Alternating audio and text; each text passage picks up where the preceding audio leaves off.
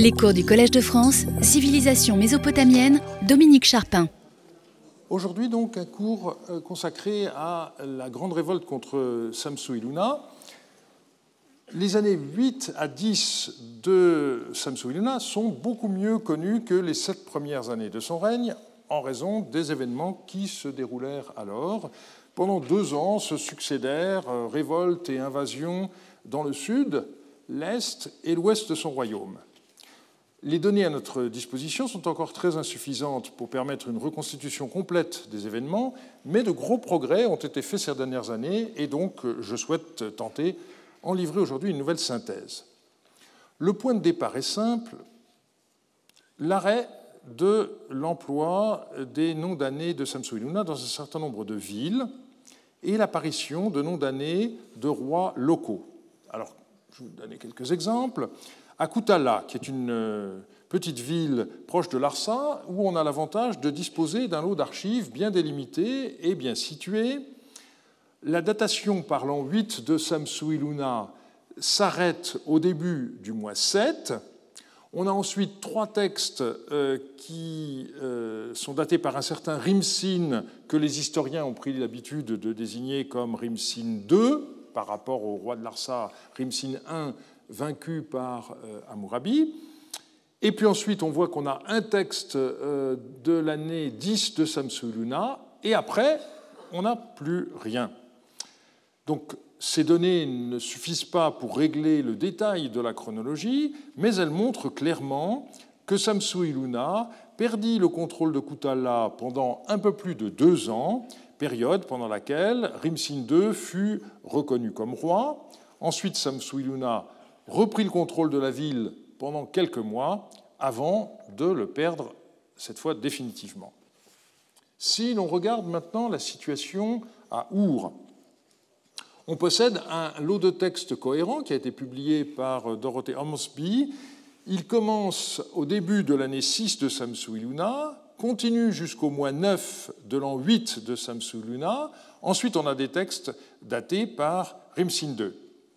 Et si l'on si veut voir jusqu'où on utilise des datations par Samsu-Iluna, à Our, on a UET 5 448 qui date du euh, milieu du 11e mois, et le texte du Sud, le plus récent, date du premier jour du mois 12 de la même année.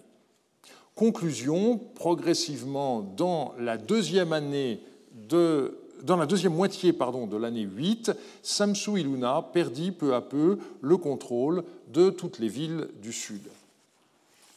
À Uruk, on a plusieurs lots de textes différents, mais dont on sait maintenant qu'ils proviennent tous du palais dit de Sinkashid, euh, le roi qui l'a fait bâtir euh, vers 1865 à peu près.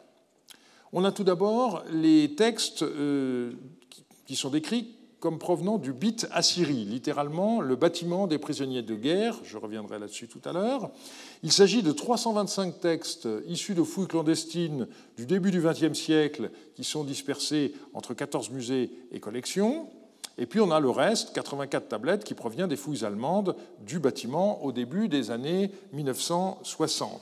Et elles proviennent euh, toutes, presque toutes de euh, la salle 30 du bâtiment, euh, au bord d'une fosse de euh, pillards qui est manifestement l'endroit où les clandestins avaient découvert les 325 autres.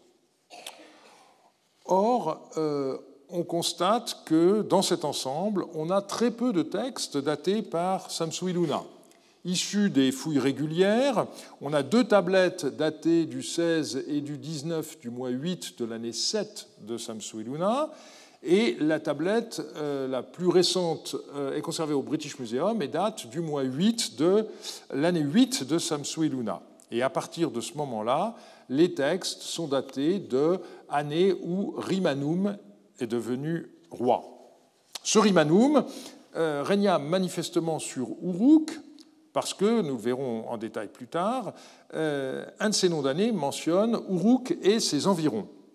Mais pendant longtemps, on a cru qu'il avait été contemporain du roi de Larsa, Rimsin Ier, le, grand roi de, Larsa, parce que certains textes euh, comportent un nom d'année de Rimanum et mentionne un tel barbier de Rimsin ou encore un tel messager de Rimsin. Et donc on pensait que c'était des euh, échanges diplomatiques euh, entre le roi de Larsa Rimsin I et puis ce Rimanum Duruk. Et c'est en 1986 que Maria Ellis découvrit la vérité. En réalité, Rimanum n'était pas un contemporain de Rimsin I, mais de Rimsin II. En effet, un texte daté de Rimanum était scellé par un certain Apil Ilishu, fils de Tabshar Ili, serviteur de Samsu Iluna. Et donc, ça montrait bien que Rimanum avait pris le pouvoir à Uruk après que Samsu Iluna y avait déjà régné, sinon on ne pouvait pas expliquer la dévotion sur la légende de Soso-Cylindre. On a aussi deux inscriptions de Samsu Iluna qui rappellent les événements qui se sont déroulés pendant cette période troublée. La première est connue depuis longtemps, elle figure sur des cylindres en argile découverts à Kish avec un texte soit en sumérien, soit en acadien, et dont l'objet est de commémorer la reconstruction de la muraille de la ville de Kish sur l'ordre des dieux Ababa et Ishtar. Et les lignes 92 à 115 euh, de l'inscription euh, rappellent les événements de la façon suivante. L'année ne s'était pas à moitié écoulée qu'il, c'est-à-dire Samsu Iluna, tua Rimsin, donc Rimsin II, qui avait fait se rebeller l'Emut Baloum, la région de Larsa, et qui avait été élevé à la royauté de Larsa. Dans le territoire de Kish, il, toujours Samsu Iluna, entassa sur lui un monticule funéraire il tua 26 rois usurpateurs, ses adversaires, il les écrasa tous. Donc voilà quelques indications sur euh, les événements qui se sont passés, mais vous voyez que ce texte ne nomme pas euh, Rimanum Duruk, par exemple. On y reviendra.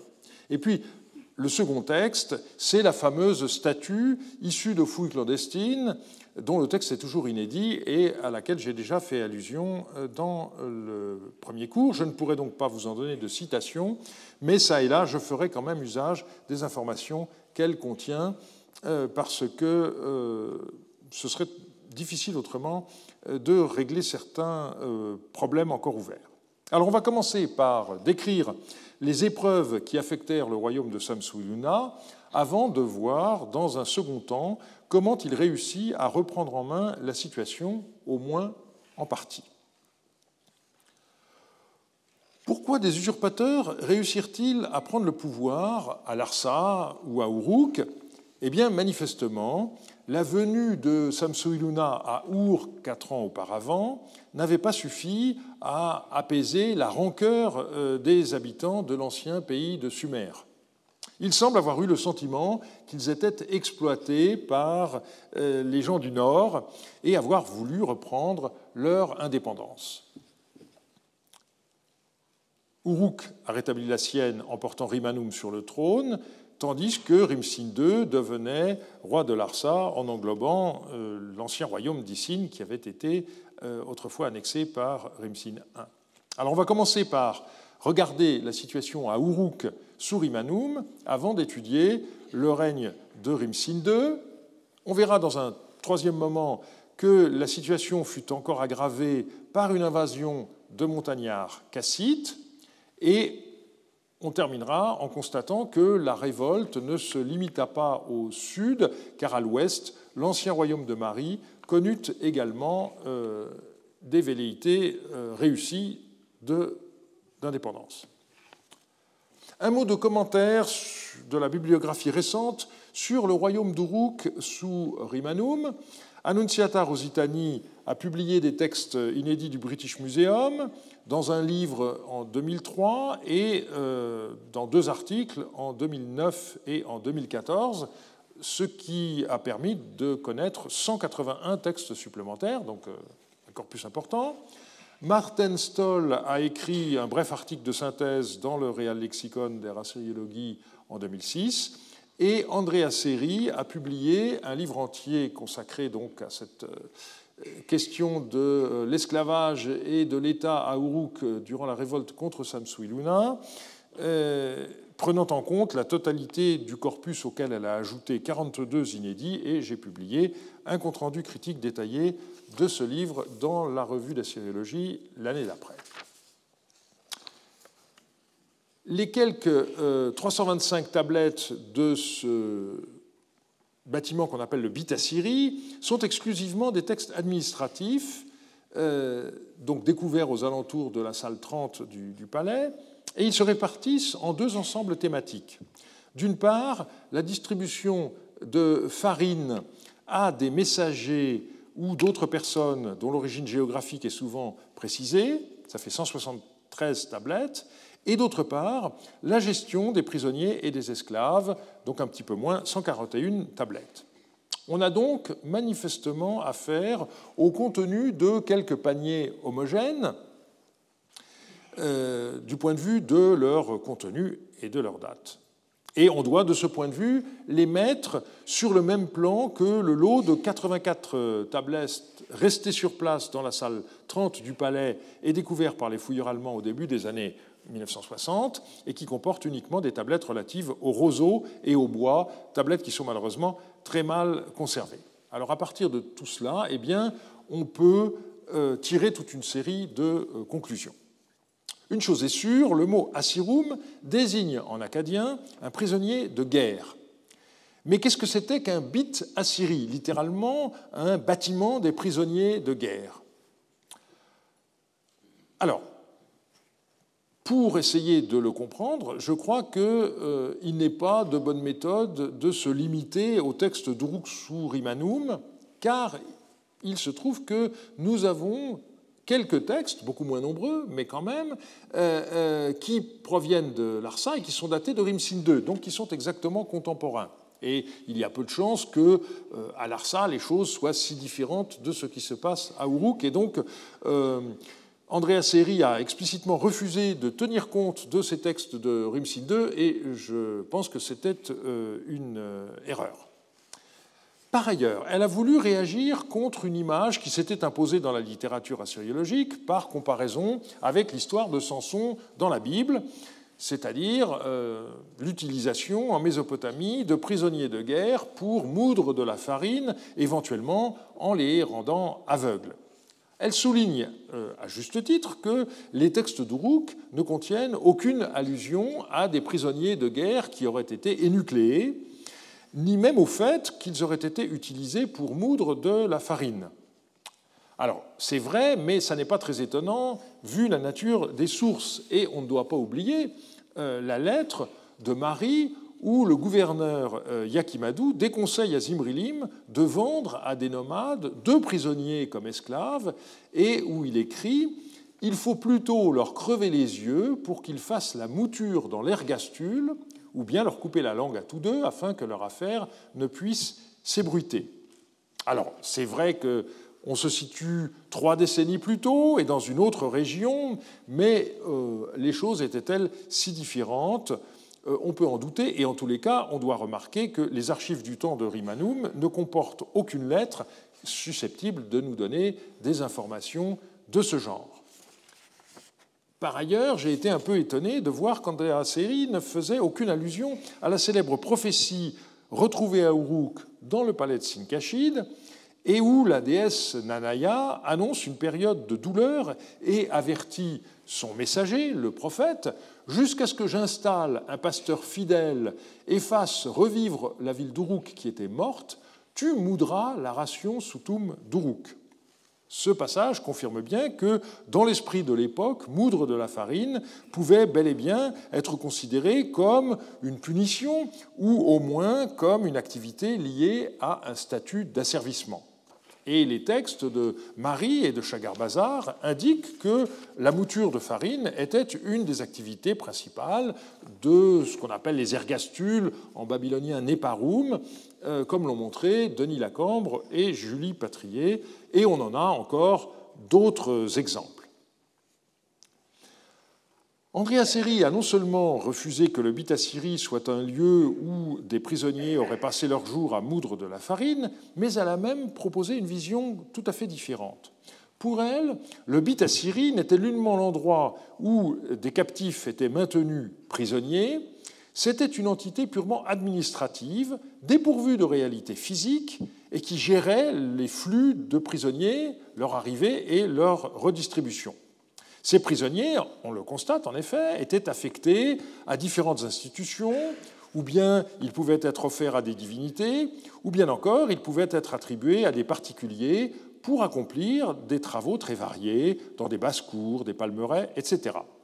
Alors c'est une conclusion nouvelle qui est très intéressante, mais qui me semble malgré tout à euh, nuancer.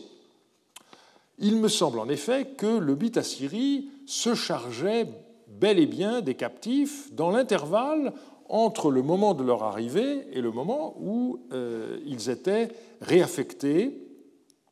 Et pendant cette période, eh bien, le Bit Assyrie devait pourvoir à leur alimentation, comme l'indiquent les textes de livraison de farine destinés au Bit Assyrie. Euh, et donc, ici, je me sépare euh, de ce qu'a écrit Andrea Sei. Et les quantité qu'on a sur des tablettes de ce genre se situe toujours entre 30 et 100 silas, c'est-à-dire à peu près 30 et 100 litres de farine, le plus souvent autour de 50 euh, silas. Alors si on regarde les textes contemporains de Larsa, on voit que euh, les gardiens euh, du Assyrie de Larsa recevaient chacun un silas de grain par jour. Autrement dit, si vous avez des textes qui distribuent entre 30 et 100 silas de farine par jour, eh ça veut dire que vous avez entre 30 et 100 euh, personnes à peu près.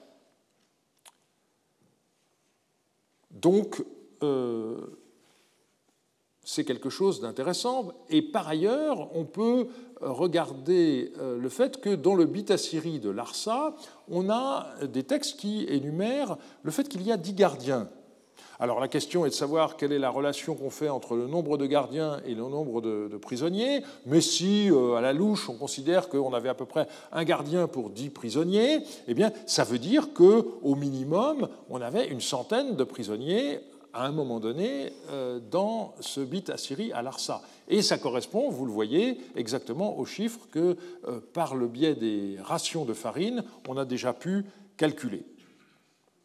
Donc, le Assyrie n'était pas seulement une unité administrative, il avait une réalité matérielle, mais là où l'idée d'Andrea Seri me semble à conserver, c'est le fait que ce Assyrie n'était nullement une sorte de camp de prisonniers où euh, ceux-ci auraient vécu à demeure, c'était plutôt une sorte de camp de transit où étaient gardés les captifs entre le moment où ils étaient amenés à Uruk, après avoir été faits capturés sur le champ de bataille, et le moment où ils étaient affectés à une institution ou à, un individu.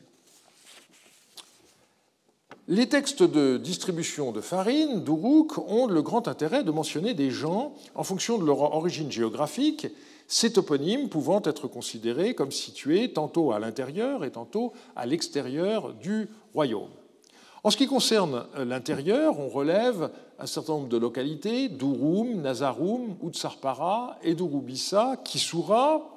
On ne sait pas exactement où euh, se situent la plupart de ces toponymes, mais ce qui est intéressant, c'est qu'on peut faire une comparaison avec une liste analogue qu'on peut établir pour euh, l'époque où Uruk était indépendante avant d'être annexée par Rimsin I cette fois, et la similitude est frappante. Autrement dit, Rimanum semble bien avoir réussi à reconstituer le royaume d'Uruk tel qu'il existait sous Sinkashid, fondateur de cette dynastie, et ses successeurs.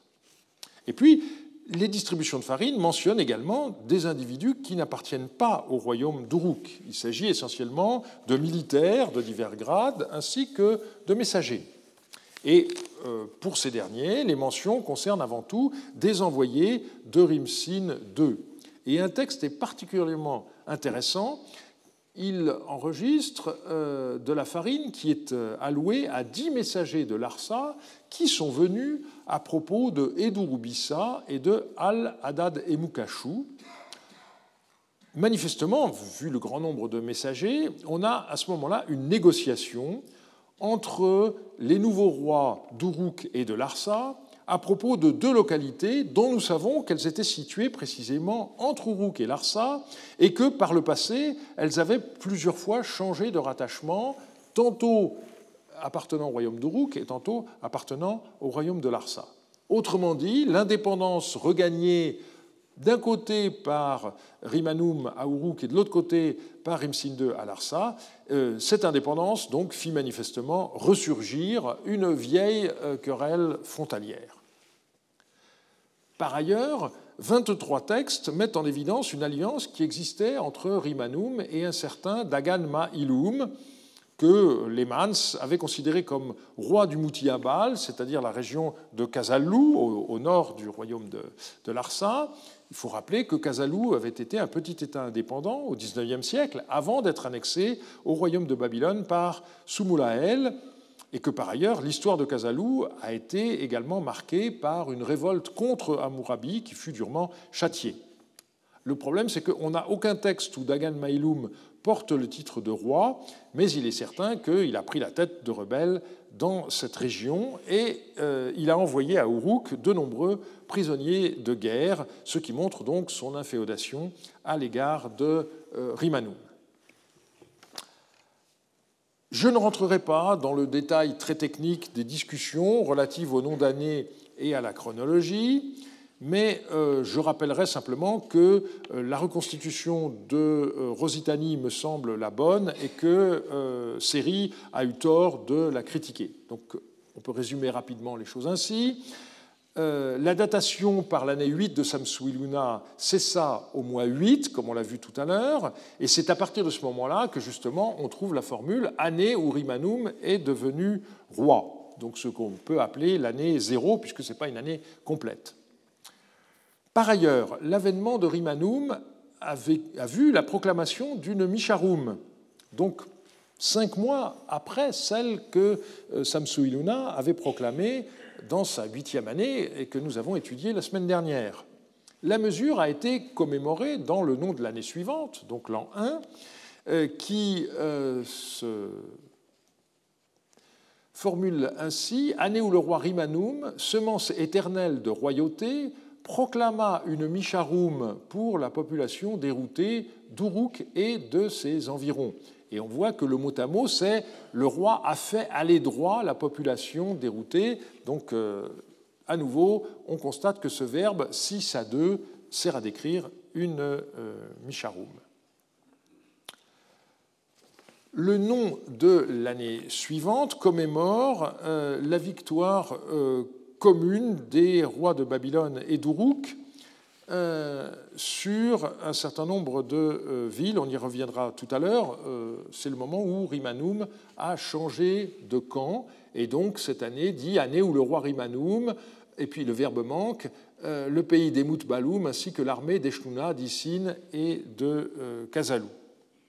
Cette formule, elle est à mettre en parallèle avec le nom de l'an 10 de Samsu-Iluna, donc qui commémore un événement de l'année d'avant, année où le roi Samsu-Iluna, grâce à la grande force de Marduk, remporta la victoire sur l'armée d'Idamarat du pays d'Yamut Baloum, d'Uruk et d'Issine. On y reviendra tout à l'heure, mais il est frappant de voir euh, la, communauté de. Euh, vaincu dans les deux cas, et selon Annunciata euh, Rosetani, donc, euh, après la victoire de Samsu-Iluna sur euh, un certain nombre de rebelles, eh bien, Rimanum se serait rallié à Babylone, et on possède une version longue du nom de l'an 2 de, de, Rimanum, qui a été publiée récemment, et qui est très intéressante dans sa formulation. Année où le roi Rimanum le pays des Moutbaloum, les armées d'Eshluna, d'Issine et de Kazalou s'étant présentées à Uruk pour le combat, il leur infligea, il infligea pardon, une défaite à leurs troupes. Depuis des temps immémoriaux, Uruk n'avait jamais expérimenté un tel vent de poussière. Donc, euh, c'est la poussière dégagée par les armées ennemies qui arrivent sous les murs de la ville. Mais après que ce vent de poussière se soit calmé, il les exécuta et par sa puissance, il les expulsa du pays. Donc, une euh, formule euh, bien intéressante. Et euh, je terminerai en indiquant que dans le texte inédit de la statue de Samsu Iluna, on dit bien que Samsu Iluna fit se joindre à son côté Rimanum et Dagan Mailum. Donc il y a eu un moment où euh, les alliances ont été euh, retournées. J'en viens maintenant avec plus en détail sur l'ancien royaume de Larsa sous Rimsin II, qui a été étudié par euh, Stoll dans sa thèse en 1976 et a fait l'objet d'une brève mise au point par Rosel Pienka. Alors, la question se pose d'abord de savoir où Rimsin II a été roi, parce que vous allez voir que les témoignages que nous avons sont contradictoires. Première façon de faire, on regarde quelles sont les villes où euh, des noms d'années de Rimsin II sont employés. Ce sont des villes donc qui l'ont reconnu comme roi. Eh bien, euh, Rosel Pienka en a fait la liste. Larsa, Koutalla, Ashdubba, Bad Tibira, Lagash, Urun, Ur et Nippur, et il faut ajouter Isin euh, à, sa, liste. Donc, c'est l'étendue de l'ancien royaume de Larsa à l'exception notable d'Uruk, où nous avons vu que régnait euh, Rimanum. Par ailleurs, ce qu'il faut regarder, c'est ce que Samsu Iluna nous dit de Rimsin. Dans le cylindre de, de Kish, il dit ceci, je vous rappelle, Rimsin qui avait fait se rebeller l'Emut Baloum et qui avait été élevé à la royauté de Larsa. Mais dans l'inscription inédite de la statue, euh, la formulation est un petit peu différente. Samsuiluna qualifie à plusieurs endroits de Rimsin de roi de Sumer et euh, il indique que la ville de Bab Nirnursaga était sa euh, résidence. Ce Rimsin, donc, a provoqué une rébellion, et ça n'est certainement pas un hasard si il a choisi comme nom de trône le nom de Rimsin. Il se euh, présentait comme euh, le successeur du roi vaincu par euh, Amurabi. Ce qui est intéressant, donc, c'est de voir qu'il est question de cette ville de Bab Ninrursaga, un toponyme que l'on ne connaît pas par ailleurs, mais qui évoque la ville de Kesh vouée à la déesse Ninrursag. Et en effet, Rimsin II lui-même ne se décrit pas comme roi de Larsa. Alors c'était peut-être le cas sur d'éventuelles inscriptions commémoratives, mais on n'en a aucun, et je doute, à vrai dire, qu'il ait eu le temps d'en commander, puisque, en général, une inscription commémorative euh, sert à, commémorer des grands travaux, et vu l'état euh, de, guerre perpétuelle qui a marqué son règne, euh, il avait guère les, moyens de faire cela. Alors, qu'est-ce qu'on voit dans ces noms d'années? On voit d'abord une, formule où il y a simplement année où le roi Rimsin, et puis c'est une formule abrégée. Mais on a l'année qu'on a traditionnellement appelée Rimsin 2a, dont la compréhension pose des problèmes. année où le roi Rimsin a posé à Our les fondations de l'Emoud Kourra vers Kiedin. Alors, premier problème, c'est de comprendre la séquence Lugal Urido Kima. Eh bien, Van Mirop avait compris qu'il s'agissait euh, du titre de roi d'Our. Euh, et au même moment, euh, Douglas Frayne est même allé plus loin en considérant que Kiedin, c'était une ville du sud qui s'appelait Edina, et donc il traduisait Anéorimsin, le roi d'Our, a posé les fondations du temple Emudkura dans la ville de Edina. Mais ce qu'il faut bien voir, c'est que cette formule n'est employée que dans des textes écrits à Our. Et donc on, pourrait penser que Rimsin II a souhaité se présenter aux habitants de la ville comme celui qui a en quelque sorte restauré la troisième dynastie d'Our. Problème, jamais à l'époque paléo-babylonienne, un roi ne se présente dans un nom d'année comme roi de telle ville. Et donc, euh, personnellement, je remettrai en cause cette façon de comprendre, et il me semble que, au lieu de comprendre Urikima comme un génitif, il vaut mieux le comprendre comme un locatif. Et par ailleurs, Stoll a bien montré que Emut Kurra était un autre nom du temple du dieu Sin à Ur. D'où la traduction donc, que je vous avais donnée au départ, année où le roi Rimsin a posé à Ur les fondations de l'Emut Kurra, et la fin reste toujours euh, difficile à euh, comprendre. Dans les autres villes, on a soit la formule abrégée euh, Rimsin euh, roi, ou bien on a une autre formule qui est désignée comme Rimsin 2b, puisqu'on ne sait pas s'il y a euh, chronologiquement une séquence entre les deux, année où le roi Rimsin a été magnifiquement élevé par la déesse Ninmar dans le temple de Kesh, fondation du ciel et de la terre, à la royauté sur tous les pays. et où il y a, et puis là il manque un verbe, l'ennemi, le méchant cassite, qui venu de la montagne ne peut être ramené vers les montagnes. Je reviendrai sur la mention des Cassites un peu plus tard, mais ce qu'il faut souligner ici, c'est l'importance de la ville de Kesh, qui est également soulignée dans une lettre expédiée par Rimsin II lui-même, qu'on a eu la chance euh, de posséder. Les grands dieux, écrit le roi, ont affermi les fondements de mon trône à Kesh, ville de celle qui m'a créé, donc la déesse Ninmar ou Ninhursag, afin d'illuminer le Yamutbal et de rassembler sa population dispersée. Alors, c'est intéressant parce que Kesh n'a jamais été une capitale euh, politique dans le pays de Sumer, et j'ai dit dans le premier cours que euh, tout récemment, une équipe italienne avait proposé de localiser Kesh à Tulul al-Bakarat, pas très loin de Nippur. Et selon euh, Torger Wedler, une volonté de légitimation aurait poussé Rimsin II à faire de Kesh, et non pas de Nippur, la cité religieuse d'où la domination universelle était donnée par les dieux.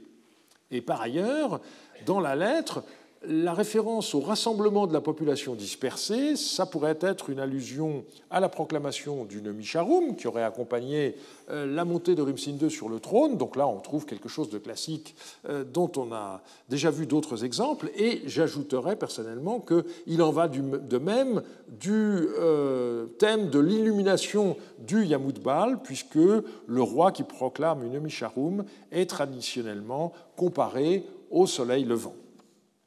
Alors il semble que Rimsin II se soit emparé du pouvoir à Larsa dès le mois 6 de l'année 8 de Samsuiluna, euh, ou continue à reconnaître Samsuiluna pendant encore peut-être euh, trois ou quatre mois.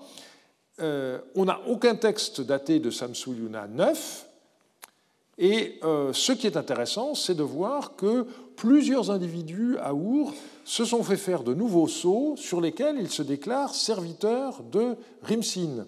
Et ça montre donc que, aux yeux de beaucoup, cette situation était quelque chose d'irréversible. Euh, vous ne dépensez pas de l'argent pour vous faire faire un nouveau sceau si vous pensez que le roi ne va pas tenir, euh, bien entendu. Alors, la situation était malgré tout très précaire, aussi bien du point de vue de l'économie et de la sécurité, comme en témoigne cette lettre, dont l'expéditeur n'est pas nommé, aux différents maires de la rive, le grain du palais doit aller à Larsa, envoyer ville par ville devant lui une escorte, afin qu'on le fasse parvenir à bon port à Larsa, et c'est daté donc du 23 du mois 9 de euh, la première année de Rimsin. Donc il fallait escorter un convoi de bateaux chargés de grains, manifestement pour qu'ils ne soient pas pillés avant d'arriver à la capitale. Pas très bon signe. Autre euh, document intéressant, le responsable d'un quartier, on ne sait pas dans quelle ville, mais sans doute à Larsin, eh bien, emprunte du grain au palais, apparemment pour nourrir les, habitants dont il était responsable. Donc on a 600 litres de grain, selon la mesure par sictum standard, évaluée d'après la mesure moyenne, pour un prêt Rubutatum, reçu par Shep Shamash, chef de quartier.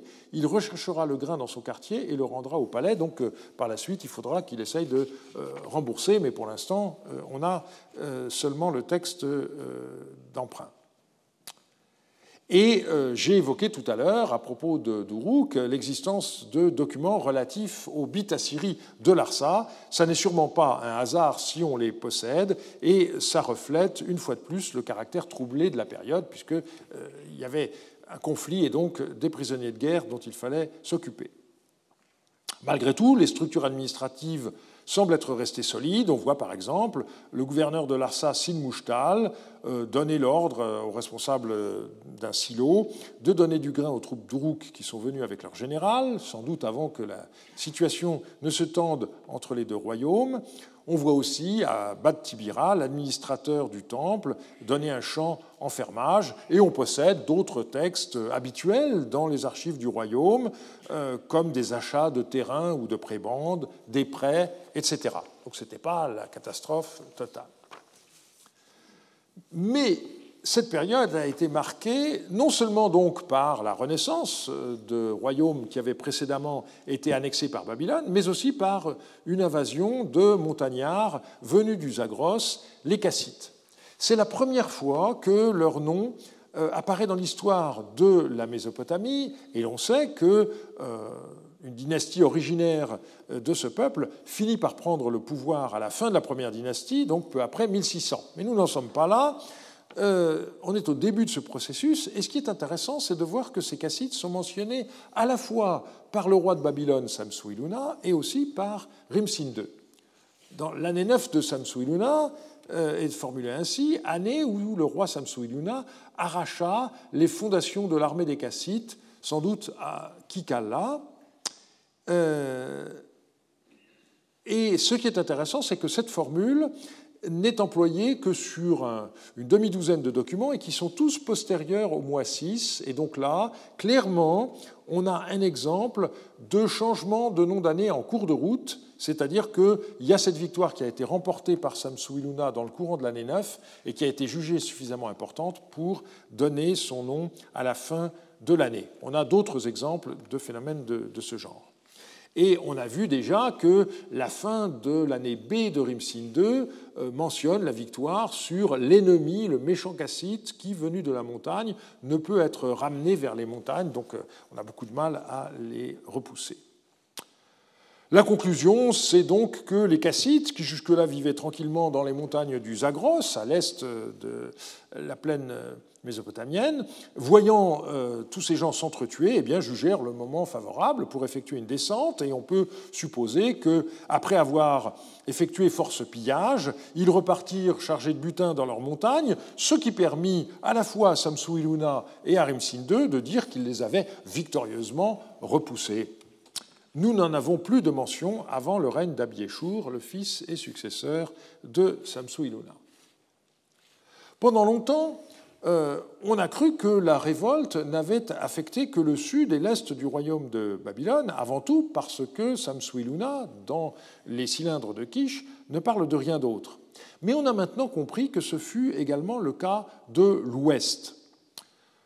Comme je l'ai déjà indiqué au début de l'année, on ignore tout de ce qui s'est passé dans l'ancien royaume de Marie après la destruction du palais et de la ville, donc à la fin du règne de Hammurabi et au début du règne de Samsu-Iluna. Et le seul élément euh, que l'on ait désormais, c'est une tablette découverte à Haradoum et qui est datée de l'an 6 de Samsu-Iluna.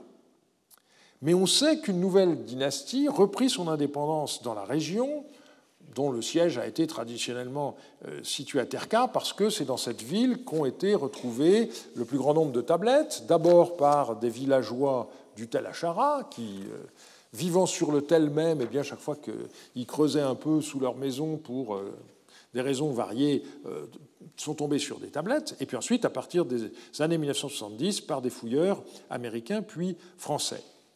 Les premiers rois s'appelaient Yapar Aboum, Itzisumu Aboum et Yadir Aboum. Et des tablettes datées de ces trois règnes se trouvent par exemple dans les archives d'un certain Puzurum qui ont été publiées en 1984. On a aussi une tablette euh, datée par Itzisumu Aboum euh, sur le site de Haradoum. Et cette séquence, elle a un point de repère chronologique précis parce que le nom de l'année 28 de Samsu Iluna euh, commémore une victoire sur euh, Yadiraboum, le troisième de ses rois. Et donc, euh, puisque on a Yaparsumu Aboum et Itsisumu Aboum qui ont précédé ce roi, eh bien, Amanda Podani a proposé que cette dynastie ait commencé au moment où Samsu Iluna avait fort à faire dans le sud et l'est de son royaume. Donc on peut euh, imaginer, sans preuve absolue pour l'instant, mais avec un bon degré de probabilité, que Yaparsumu Aboum euh, a euh, pris le pouvoir aux alentours de l'année 8 ou 9 de Samsu Iluna. Alors on l'a vu, ce royaume s'est étendu sur le Moyen Euphrate depuis Raradoum jusqu'en amont de Terka, en passant par Marie, où jusqu'à présent on n'a pas trouvé trace de leur époque. Et puis ces rois contrôlaient aussi le Bahabour, comme l'ont montré les fouilles japonaises récentes de Tel Taban, l'antique Tabatum, on y a retrouvé notamment le texte d'une donation euh, faite par le roi Itsi Sumuabum, donc sans doute le deuxième roi de la dynastie, au chef local nommé Yassim Marar. Alors, la tablette et également son, enveloppe ont été scellées par euh, le roi et il est très dommage que la légende de Saône n'ait pas pu être déchiffrée par l'éditeur parce qu'elle nous aurait en principe livré le titre de ce roi. Et la question est de savoir, est-ce qu'il se décrivait comme roi du pays des Bédouins, euh, Hana, comme les rois plus tardifs de sa dynastie, ou bien est-ce qu'il reprit le titre de roi de Marie et du pays des Bédouins, qui était le titre de Zimrilim? On ne peut pas le savoir, mais euh, il est clair que euh, c'était bien le royaume de Marie qui est ainsi rené de ses cendres. Dans l'immédiat, Samsu-Iluna avait trop à faire au sud et à l'est pour lutter euh, contre ce front, mais nous verrons dans trois semaines comment par la suite, il tenta de reprendre le contrôle de ces territoires occidentaux. Face aux rébellions qui avaient éclaté euh, dans le sud de son royaume dans la deuxième moitié de sa huitième année de règne et qui euh, occupa la totalité de sa neuvième année, eh bien, Samsu-Iluna ne resta pas sans réagir. Et je vous rappelle l'inscription euh, que j'ai citée en partie seulement tout à l'heure. L'année ne s'était pas à moitié écoulée euh, que il, Samsu-Iluna, tua Rimsin, qui avait fait se rebeller l'Emut Baloum et qui avait été élevé à la royauté de Larsa, dans le territoire de Kish, il entassa sur lui un monticule funéraire. Il tua 26 rois usurpateurs, ses adversaires, et les écrasa tous. Quant à Ilouni, le roi d'Eshtuna, qui était rebelle à ses ordres, il le captura, l'amena dans un carcan et le fit étrangler.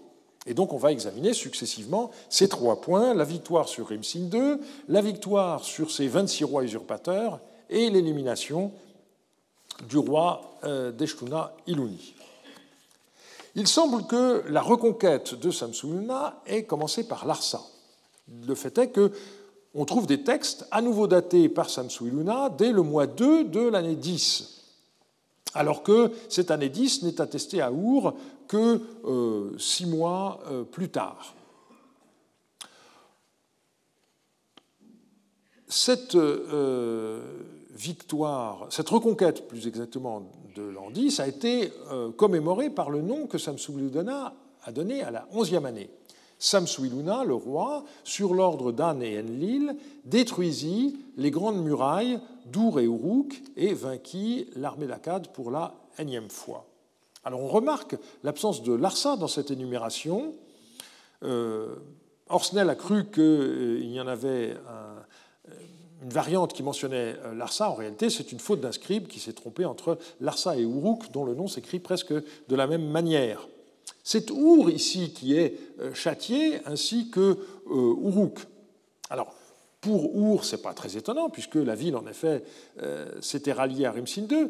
Pour Uruk, c'est un peu curieux, puisque on a vu que Rimanum était passé dans le camp de Samsulna. Donc là, le, le détail des événements nous reste encore euh, mal euh, compris.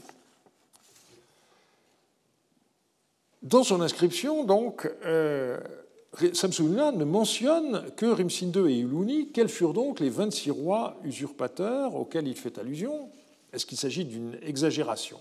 Alors, on peut dire que d'abord, il faut compter le roi d'Uruk Rimanum, et puis ensuite, euh, on peut rajouter un certain nombre de noms qui nous sont fournis par le texte inédit de la statue auquel j'ai déjà fait allusion.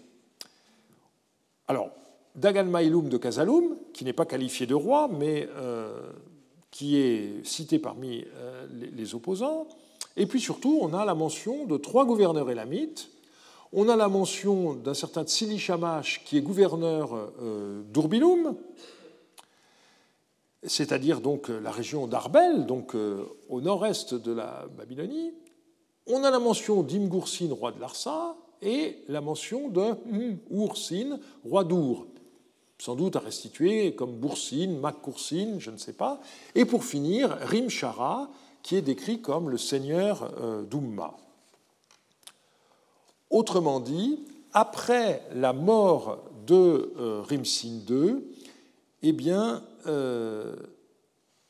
son royaume a en quelque sorte éclaté en plusieurs unités. Et les lacunes de la statue sont telles qu'il peut y avoir eu davantage de noms. On a l'impression que chacune des provinces de l'époque de la troisième dynastie d'Our a repris son autonomie, mais cette autonomie a été extrêmement brève, puisque pour l'instant, nous n'avons aucune mention de euh, ces personnages dans des documents de la pratique. Donc, Rimsin II est vaincu, son royaume explose. Dans chacune des villes qui composaient euh, son royaume, il y a des personnages qui osent prendre le titre de roi ou simplement le titre de euh, gouverneur, et finalement, ils sont tous balayés. Alors, il y a une ville quand même qui est un peu plus connue, c'est la ville d'Our. J'en avais déjà parlé l'année dernière et je reprends brièvement les conclusions auxquelles nous étions parvenus.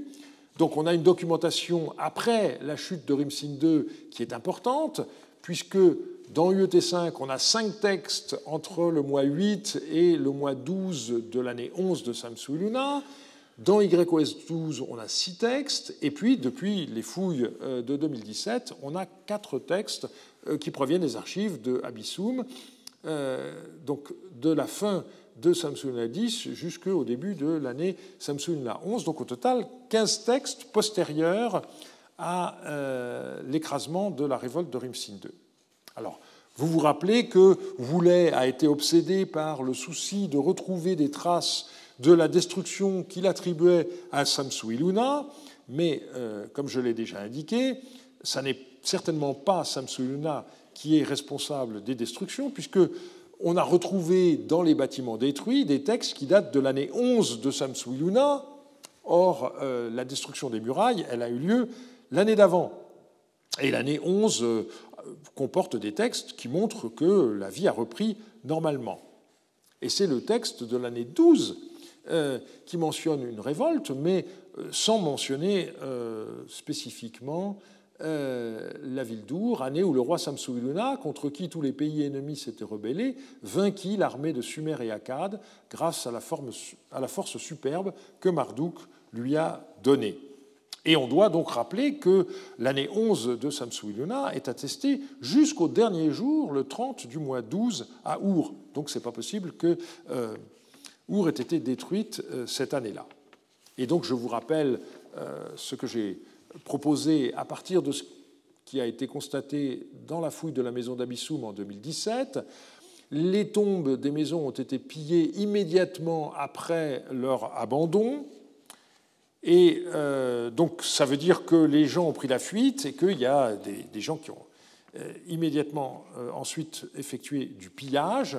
Et par ailleurs, nous avons un texte qui date du mois 8 de l'année 12 de Samsuiluna qui montre qu'il euh, y a une réorganisation de la surveillance du temple de euh, Ningal.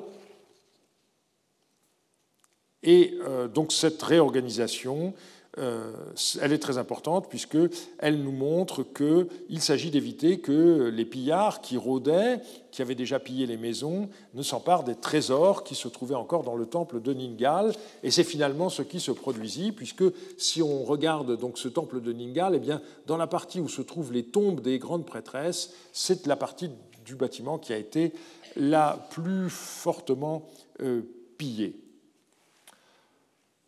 Donc si l'on essaye de faire un, bilan de ce qui s'est produit, eh bien, on peut dire que le parallèle avec Uruk semble très instructif. À Uruk, une fois Rimanum vaincu, il n'y a pas eu de réoccupation babylonienne. Et nous savons que les habitants d'Uruk partirent en exil en Babylonie du Nord, dans la région de ce qu'on appelle le Yahurum Shaploum et dans la région de Kish. Et on reviendra là-dessus euh, plus en détail par la suite, parce que cet exil est documenté et nous donne des informations euh, très importantes. Par ailleurs, la ville d'Our, qui s'était ralliée à la rébellion de Rimsin II, eh bien, a été reprise par Samsuiluna au mois 8 de l'année 10. L'année 11 semble avoir été normale, la domination babylonienne ayant été rétablie. Une nouvelle révolte semble avoir éclaté au début de l'an 12, et à ce moment-là, il semble y avoir eu euh, une partie des habitants qui ait choisi également le chemin de l'exil, comme l'avaient fait les habitants d'Uruk auparavant, mais d'autres choisirent de résister, et donc euh, on a vu comment certains ont essayé de euh, garder intacts les, temples de la ville, mais il semble bien que finalement ils aient été puisque l'archéologie nous montre que la ville a été finalement complètement pillée et détruite. Autrement dit, à la suite de ces révoltes, et en dépit d'une reconquête qui ne dura pas, tout le sud du pays de Sumer fut finalement perdu autour des villes majeures d'Uruk, de Larsa et d'Our. Et Samsuiluna ne récupéra de façon durable que le contrôle du nord de Sumer avec Nippur et. Il reste un dernier point à euh, examiner, c'est la question du roi euh, d'Eshtuna Iluni, puisque dans son inscription de Kish, que j'ai déjà citée, Samsuiluna mentionne sa victoire sur ce personnage. Alors, j'avais indiqué il y a deux semaines qu'on ignore tout de ce qui se passa à Eshnuna lorsque Amurami euh, mit fin au règne de Tsilicine et qu'une grande inondation ait contraint les habitants d'Eshnuna à se réfugier en Babylonie. Mais manifestement, les Eshnunéens ont repris leur indépendance à un moment qui reste encore indéterminé. Le roi Iluni euh, est resté pendant longtemps très mal connu, jusqu'au moment où les deux sites de Tel Sib et de Tel Haddad, euh, dans la région du Jebel Hamrin, donc euh, l'antique ville de Métouran, ont livré des documents datés du règne de Ilouni. Et puis, euh, on possède maintenant un certain nombre de lettres d'Ilouni qui proviennent malheureusement de fouilles clandestines, sans doute dans la région de la, la Diyala, mais on ne sait pas exactement d'où. Alors, pour Ilouni, on n'a pas de liste de ces noms d'années, mais quand on regarde les documents euh, qui ont été découverts, eh bien, on voit qu'on euh, a plus d'une demi-douzaine de noms d'années, donc euh, c'est un règne qui a été plus long que celui de Rimsin II, par exemple. Il semble bien que ces armées se soient jointes à celles de Rimsin II pour lutter contre Samsuiluna, et euh, si l'on regarde en effet une variante euh, d'un nom d'année de Samsuiluna, le nom de l'Andis, eh bien on voit qu'il parle des armées de l'Idamarats, mais il y a une variante qui nous dit l'armée d'Eshtuna. Et on sait que Idamarats, c'est une autre façon pour décrire la région de la vallée de la Diyala. Donc, euh, c'est bien une victoire que Samsuiluna a remportée aussi sur Eshtuna. Quant à la statue euh, inédite, eh bien, euh, elle ne nous permet pas de préciser euh, les événements, mais ce qu'on remarque, c'est que dans ce qui en est conservé, eh bien, le nom d'Iluni apparaît à la colonne 6, donc plutôt à la fin du texte, et donc c'est bien une victoire de Samsuluna sur Iluni qui aurait eu lieu dans le courant de l'année 10 et qui aurait été commémorée dans le nom de l'an 11 car euh, mentionne non seulement la destruction des murailles d'Ur et d'Uruk, mais aussi sa victoire sur l'armée d'Akkad. Et nous savons que Akkad est aussi un nom qui était utilisé pour servir à désigner la région d'Eshnuna. Au terme de ces deux années de troubles, vous voyez que le royaume de Samsuiluna s'est retrouvé amputé de sa partie la plus méridionale, toute la région autour de Larsa, Our et Uruk lui échappa définitivement alors qu'il réussit à récupérer la région un peu plus au nord située autour de Nippur et d'Issin. Nous ne savons pas exactement quel contrôle il reprit sur Eshnuna et la vallée de la Diyala, malgré son affirmation selon laquelle il élimina Ilouni, mais on y reviendra par la suite. Quant à l'ouest, toute la vallée du Moyen-Euphrate passa au pouvoir d'une nouvelle dynastie qui ressuscita le royaume de Marie. Autrement dit, l'héritage de Hammurabi fut à ce moment-là en grande partie perdu. La semaine prochaine, nous quitterons momentanément l'histoire politique pour nous interroger sur la littérature et les écoles qui furent évidemment affectées par ces événements. Je vous remercie de votre attention. Retrouvez tous les contenus du Collège de France sur www.colège-2-france.fr.